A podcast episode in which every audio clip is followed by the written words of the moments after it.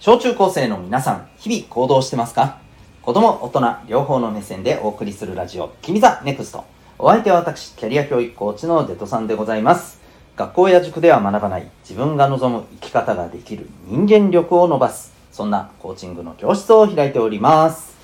この放送では人間関係や目標の発見実現、日常のことなどを通して自信を持ち、心地よい人間関係を作るために大切なことを毎日お送りしております。今日はですね、えー、お金で頭を悩ませる経験について、えー、お話ししていきたいと思います。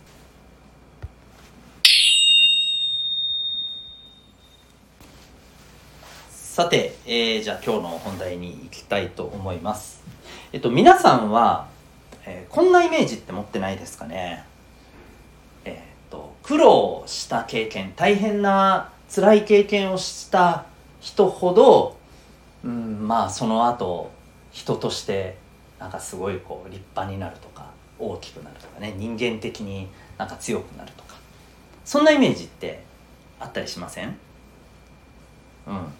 でえっ、とまあこれはですね正直必ずしもそうとは言えないよっていうね。つまりあの無理してこう苦労する経験とか辛い目に遭うとか、うん、そんなこと無理にあのやる必要はないって思うんですよ。もちろんねあの、うん、そういうことがあった人はもちろんねそれは大変だったなって思うし、まあ、本当によく乗り越えたよなって、えー、思うんだけど、うん、まあもちろんない方がいいっていうのは僕はあの基本的に、えー、そういうふうに思うんだよね。ない方がいい、うん、あの必ず苦労したような経験があったから強くなるとも限らないと僕は思うんですよ、うん、ただねそんな中でもこれについては苦労しておいた方がそういう経験しといた方がいいよって思うものがあります。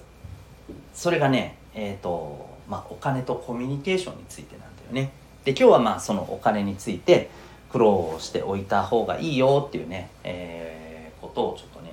お伝えしたいなと思います。まあ、これなんでかっていうとですねうんお金で今のうちにね子供のうちに社会に出る前に苦労してた方がいいっていう理由は、えー、社会に出てからこれ苦労するとうん結構何て言うのかなもう生活に直接ダメージが来るんだよね。まあ、その時の状況にもよるよ。例えば、えー、働き始めましたが、うん、まあそれこそね、えー、じゃあ住んでるのはって言ったらお母さんお父さんと同じうちに住んでるつまり、えー、学生の頃子供の頃と何何ら変わらない。で、えー、お家のあの例えば必要な出費があるじゃない、うん、食べ物とかさ電気、えー、水道代とかそういったものは、うん、結局親が出していると。自分はもう給料分全部好きなものに使えますみたいなね、うん、そんな状態の人はまあ お金で苦労したって結局大丈夫だろうっていう話、えー、なんだけどまあまああんまり私これ進めないけどねただね、うん、ここの今言った状況は進めません。あんまりろくなことにならないと思うんで後々ね、うん。えー、あまあ仕方なくそうなってるんだったらいいと思いますけどだったらお家のお金の負担の分あのねそれなりにあなたは持つべきですよっていう話だったりするけどさ。まあそれはいいとしてそれはまた別として。そうあの基本的にさもうお家から出てね自分で、えー、暮らしを立て始めていってまあゆくゆくは家族を持って家族を養ってみたいな話になってくるとさうんあの正直ねうんまあ厳しいと思うんですよ。うん、それとそれこそあのお金の扱い方でさ、うん、それがまあ良くなくて結局。なんかあお金ないやばい。あ来来月の家賃払えないとかね。なった時も直接ね生活おいおいどうなんのっていうふうなことになっちゃうじゃないですか。うん、でそれって結局いろんなものにもあの影響するんだよね。まあそれが気になって仕事が集中できないとかさ、うん、好きな人と一緒にいてもなんか全然楽しめないとかさ友達と遊んでてもなんか全然上の空とかさ、うん、そんなことばっかり頭の中に気になってたりとかお金どうしようお金お金お金ってなっちゃうんでね、うん、これって全 もう全てにおいてよろしくないわけよね、うん、ましてやね家族を養うっていう状態になってそんなことになるともう非常にしんどいわけですよ、うん、だからあの正直なところ今のうちに苦労しておいて今のうちにいろいろ学んでおいて経験してうんその社会に出てあまりお金で大変なことになってる場合じゃないでしょっていう風な状況が状態が多くなる時期にはねもうそんなことが起きないようにねしっかりと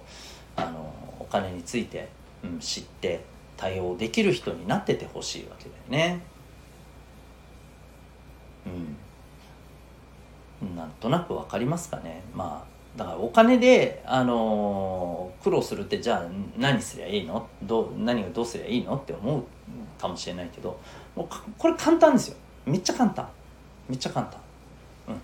お小遣い制でお願いすればいいんですよ。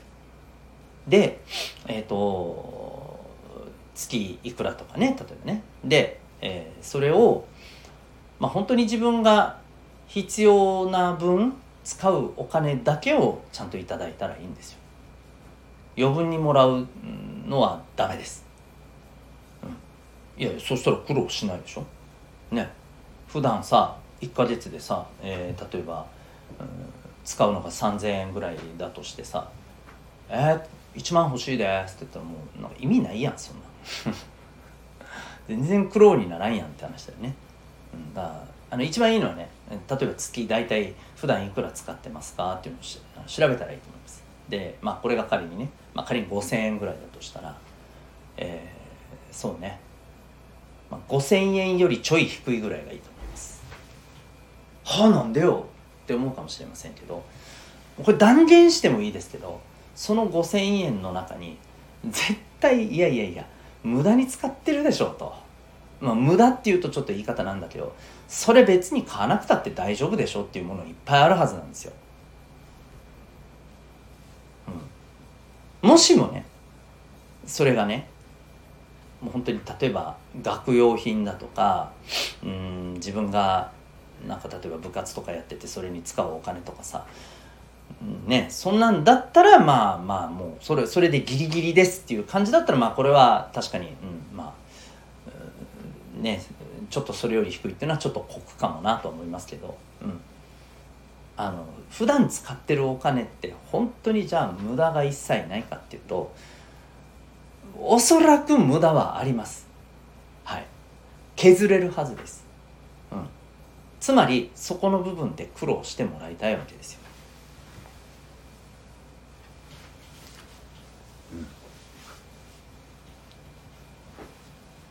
ここで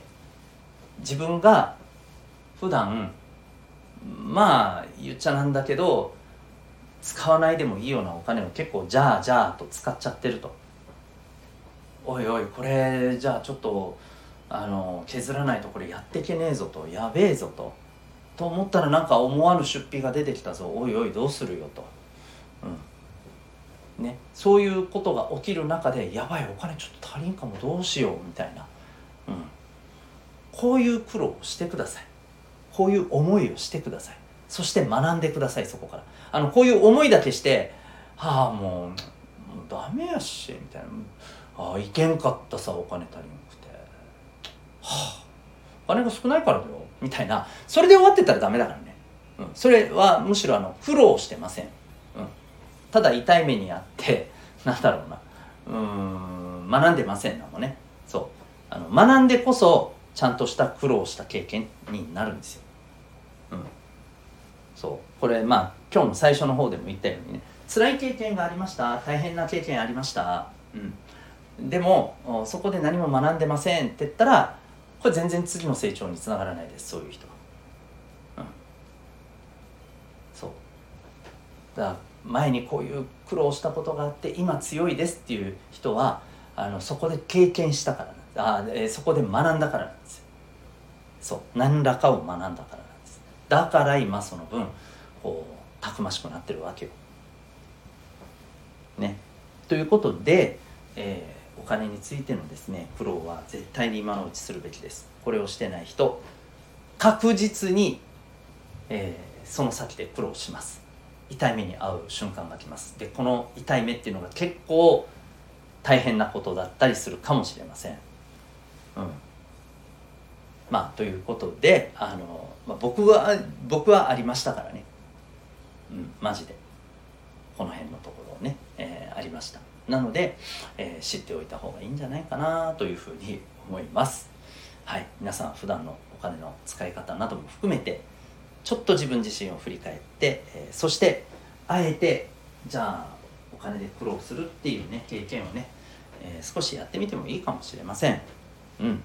ちょっとねお母さんお父さんとも相談してやってみたらいかがでしょうか。ということで、えー、今日はですね、えー、お金で、え苦労した経験についてそんなお話でございました。あなたは今日この放送を聞いてどんな行動を起こしますか？それではまた明日学びようき一日を。